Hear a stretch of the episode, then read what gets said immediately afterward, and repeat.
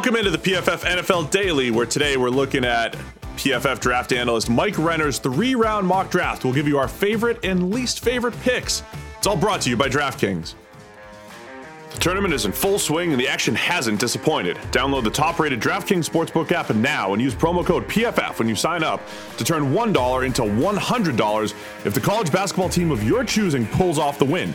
That's code PFF to turn $1 into $100 for a limited time only at DraftKings Sportsbook.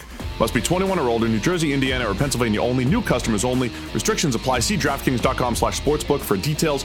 Gambling problem? Call 1-800-GAMBLER or in Indiana, 1-800-9-WITH-IT. All right, Sam, good job by Renner putting, putting together a three-round mock, all based off of where teams are now after one week of free agency.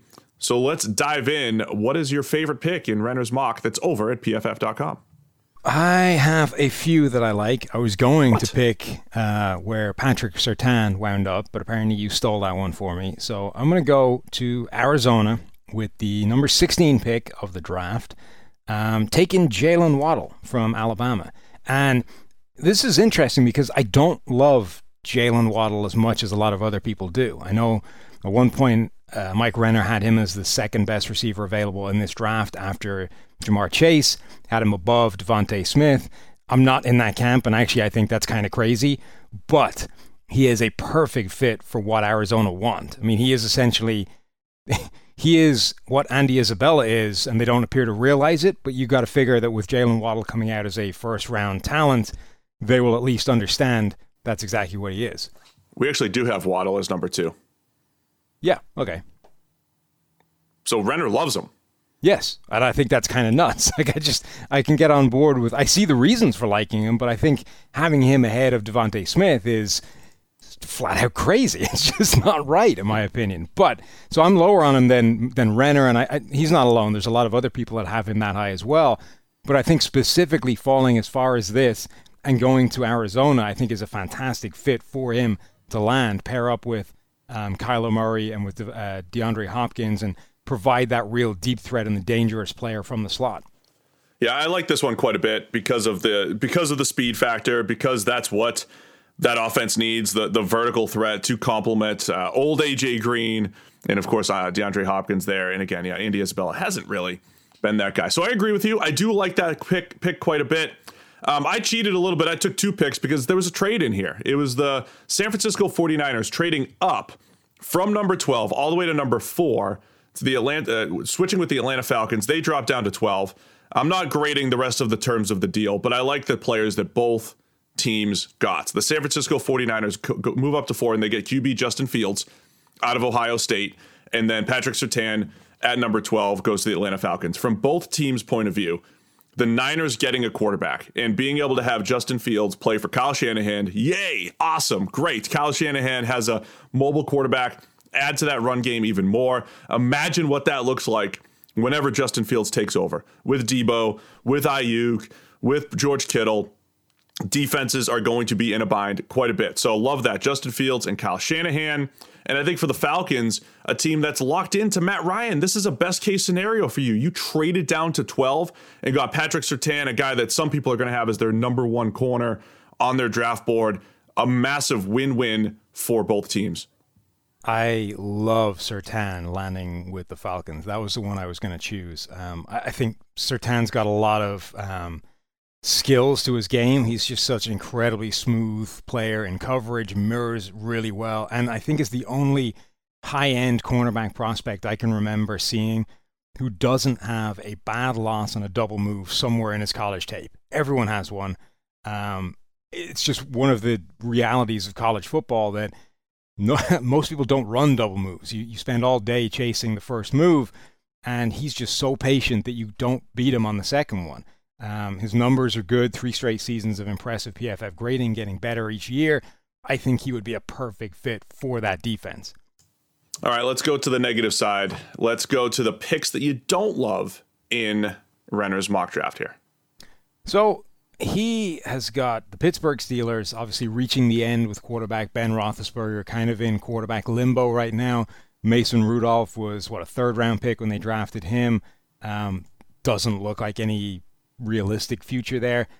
it feels a little bit like he has them repeating the same mistake, taking a second round pick in Kyle Trask out of Florida. I, I think look, you're either at this point you're just you're all in with Ben Roethlisberger and then deal with it later. A, a, second round pick on a quarterback feels a little bit like just paying lip service to the idea of we need a succession plan.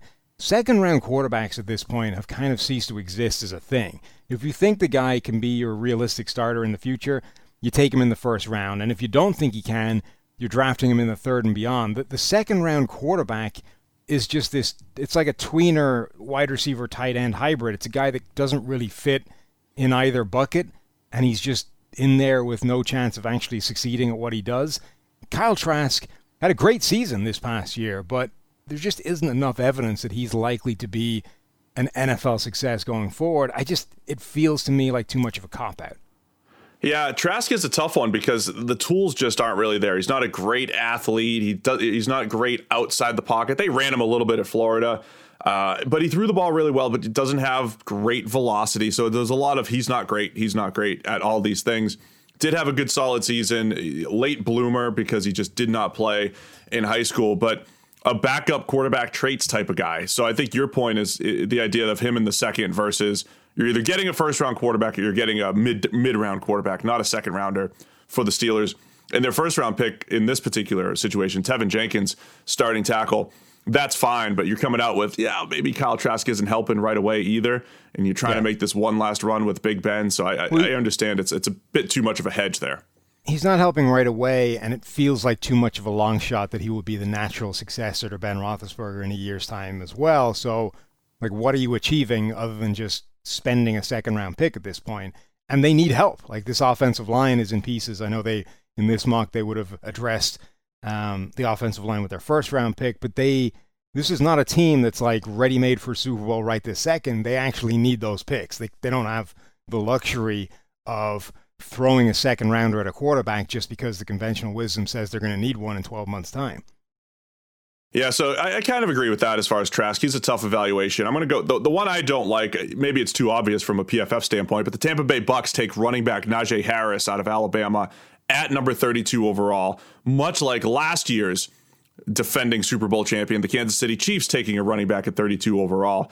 Uh, the Bucks, as great as the roster looks on paper right now, everybody's coming back. They just won the Super Bowl. They were undefeated after their bye week. Everything's going great, but they don't have to force a running back pick here. They don't need to force a running back in the first round. I think the shrewd move here for the Bucks is still adding more depth at these positions of perceived strength on their roster. Even if you just look at the few players that were picked after Najee Harris in this particular mock. Uh, Dillon Radunz a tackle from North Dakota State. Even if you bring him in as a swing tackle early on and Donovan Smith insurance for the future, I think that's a great move for the Bucks. Safety Elijah Molden, who I absolutely love out of Washington. The Bucks did get some good safety play, some good slot corner play down the stretch from Sean Murphy Bunting, but I think Molden can come in and improve that spot and be the future there at either one of those positions. Zaven Collins, the linebacker, I think that's Lavonte David insurance for the future uh, to to play next to uh, Devin White over the next couple years. So I think the Bucks can have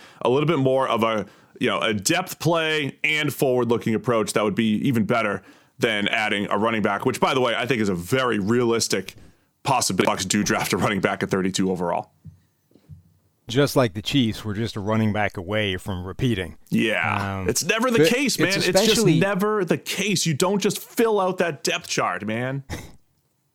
it's especially it would be an especially strange decision for the Bucks when it's not like they don't have running back talent. Like Ronald Jones is a really good ball carrier, um, just isn't a good receiver. So really, what what the Bucks are missing, um, if you assume that look, hey, any running back moves the needle at all, what the Bucks are missing is a receiving option that can be trusted out of the backfield, and um, you could spend a first round pick on that, or you could sign a James White off the street for peanuts, who would have presumably quite an incentive to join up with Tom Brady again, uh, reconnect from his days in New England where he won Super Bowls doing exactly the same thing, and that would cost you presumably not an awful lot and certainly not draft capital. So yeah, I it would be a very curious move for Tampa Bay to decide that hey, the the solution to this realistic issue of no uh, move, no plus play from a receiving standpoint out of the backfield is to spend a first round pick on it as opposed to hey, James White has got a proven track record of being amazing at this. Let's sign him right now for nothing. And all that said, Najee Harris would be really productive in that offense, probably as a rookie. Clyde Edwards Helaire. Same thing as we said of yeah, right. Edwards he had he had his moments. I'm sure it'd be fine. Um, and and on and this is why it'll be intriguing. Najee Harris does have excellent receiving skills. He's got a great feel, much like you loved Josh Jacobs' feel a couple years ago coming out of Bama. So I could see it happening in real life, but still don't get too tempted by the running back in the first round. It's our favorite and least favorite picks from Mike Renner's three round mock draft. Go check it out over at pff.com. It's the PFF NFL Daily.